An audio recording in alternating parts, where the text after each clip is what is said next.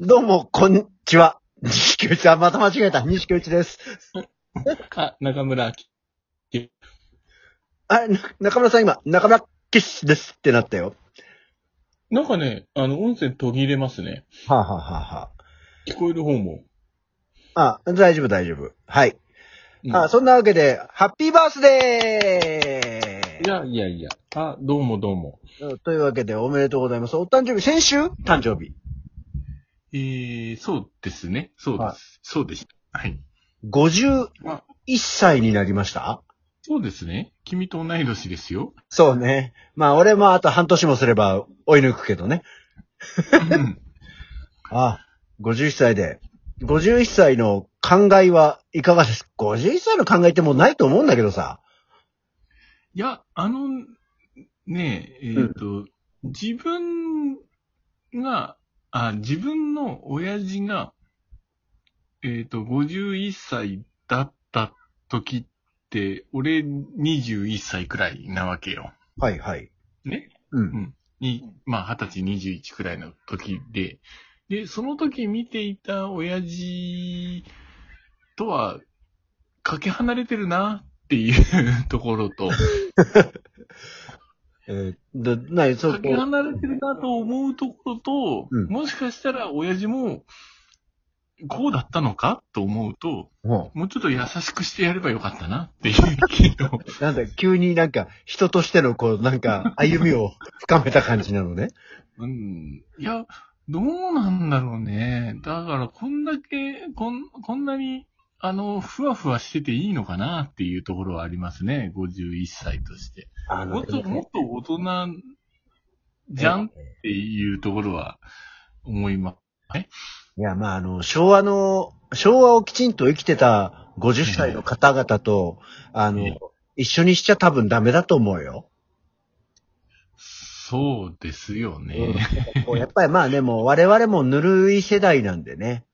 うんうんうん。あのやっぱりね、ちょっと、激動、激動感、歴史の激動感が、もう乏しくなってきてるんじゃないかな。それによってこう、まあ、人として、人としてあの、鍛えられる側面がある種こう、なく、弱くなってんじゃないかと思ったんだよね。あの、いや、これもちょっと映画の話になるんですけど、この間、はいはい。YouTube で映画の100年みたいなのをこう一気に100年間の映画をダーッとこう代表作を見てくみたいな、うん。見てくっていうかこう紹介するのがあって、まあそのうん。時々当然出るじゃないですか。うん。で、あのまあ戦争映画とかはいあるじゃない、まあれうん。戦争映画ってさ、結構その、まあわかりやすく言うと第二次世界大戦からうん。うん。こう、振り返った、別にその、いい、良かった悪かったじゃなくて、その、第二次世界大戦っていうもう世界的に巻き込んだ大きな出来事を振り返るのにさ、10年とか15年後ぐらい終戦。で、うんもういろいろ映画ができてるわけですよ。そうですね。うん15年前に世界を巻き込んだ戦争があったわけですよ、その時。うんうんうんうん。で、なんならベトナム、アメリカ映画で言うと、ベトナム戦争とかの映画も大体さ、その、15年、20年以内に、プラトーンとかさ、はいはい。あの辺の、地獄記録とかね。うんはいはい地獄の目視録にたちはもっと早いっていうか、その、近いわけですよそうかもね。う、うんんとかっていうことを考えて、今から10年前とか15年前に、自分たちも巻き込まれたような世界的なだとか、例えばまあ、うんものってこう振り返られるようなことがないね、ちょっと思ったのね。あ自分は世界的にはある。かもしんないだからその自分でも世界世界とか、そう、うん世界大戦って自分たちも含まれてたわけじゃん。日本にそうだね、そう。まあそうそうそう。戦争に特化して言っちゃうとそういうことなんだけど、まあだ日本には、あの、地震がありましたよね。東日本大震災が。はいはい。例えばじゃあそれをきちんと振り返るみたいな、例えば物語とか映画っていうのがあまりこう、まあ、多くはね、ああるはあるよ。あるのはわかる。うん、でもなんかこう、そうね。多く取り立たされなかったりするかな。でも、それは日本国内のことだったりするじゃない？とか、いうのがあって、そうだね。世界的に誰も彼もが、まあ、今回のコロナなんかもそうなんだけど、その、世界的に誰も彼もが同じ状況に陥って大変だーってなってることがなくなってきたのかな。で、それによってやっぱり自分の置かれてる環境とかにこう、しぶとく対応していかなきゃいかんかな、みたいなところがないのかもしれないなと思って、その親父たちの世代から比べると。そうだね。うん。まあ、戦争映画だったりとか、まあ、あの、なんだ、えっ、と、世界的に見て、憧れとなる英雄っていうものがどんどん少なくなってきてるのかなっていう気はしてて、まあ、漠然とした話なんだけどね。うん。えっ、と、きょまあ、言ってみれば昭和だったら巨人軍とか、はいはい。大砲卵焼きの世代世代ですよ。うん。あの人たちってこうなりたいっていうものが明確にあったり、こういう大人になりたいっていうものが明確にあった世代なのかなって気はするのね。うんうん。で、それがうちらにはそうそうないなっていうところは、こうなりたいっていうところって弱いのかもしれんねっていうね、うん気がするよ。なんかこう、ね、今昨今細分化されて、こう、好きなものとか、うんね、っていうのがすごくこう、それぞれみんな小分けになっちゃってるからね。だからその、テレビなんかでもさ、今その、ベスト100、ん今改めて聞きたい、あの時の名曲ベスト100みたいなのをやったりするですよ。ね。うんでも、ここ20年ぐらいの曲なんて、まあ、大抵知らないね。そうだね。うん。うん。で、ほら、ね、我々の、もうだから、40年前とかになるとさ、うんうん歌謡曲も演歌も ロックもうん知ってたじゃん。流行ってた曲。うん。ね。同じ番組で同じ土俵で戦ってたしね。だ今でも出してるけど、大川栄作さんが今新曲何を出したか知らないわけですよ、我々は。まあまあね。当時は知ってたわけですよ。山本ジョージの道のく一人旅は知ってるし、松田聖子の新曲も知ってるし、みたいな。っうん、そうだね。ていうのがないから、だから今こう、新しい、でも新しいって言ったって本当に15年、20年前の曲知らねえなーって思いながらテレビ見たりしてるよね。うんそうだね。うん。その、細、細分化されることによっての良し悪しっていうのは、もしかしたら、あの、自由に選択できるっていう不自由なのかもしれないな。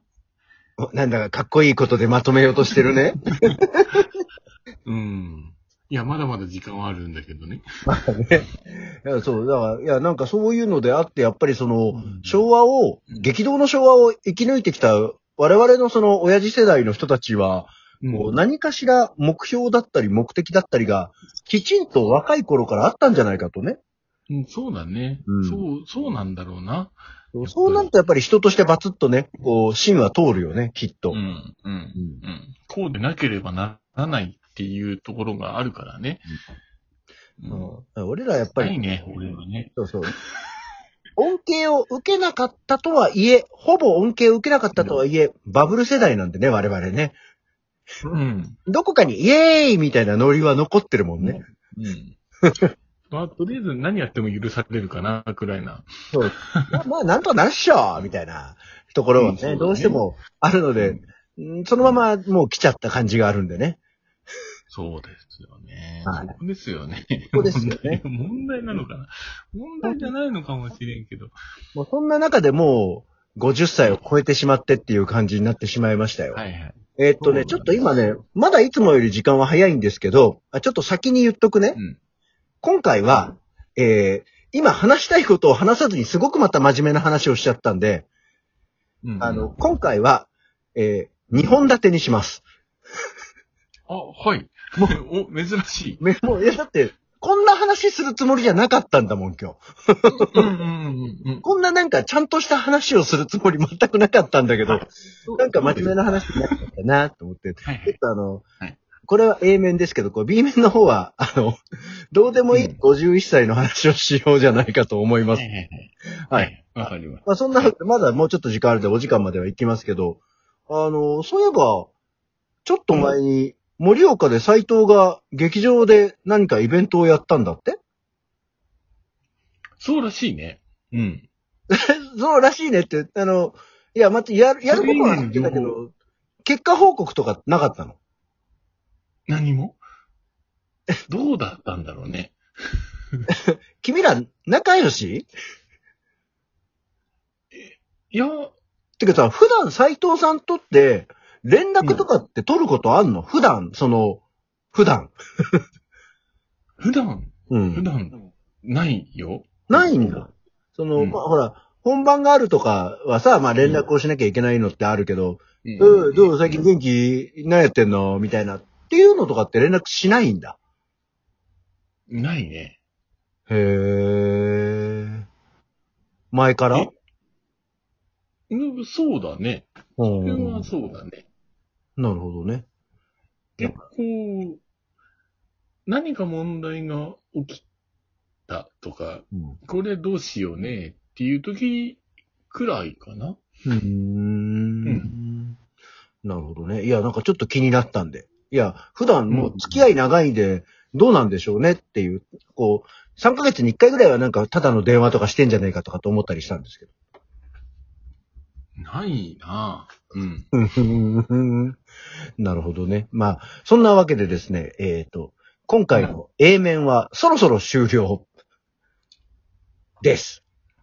はい、はい。あ、そうだ。ね。うん。じゃあまあ B 面に続くということで、えー珍しく2本立てでお送りしますので、続いてまた聞いてみてください。はい。はいって言って。あんた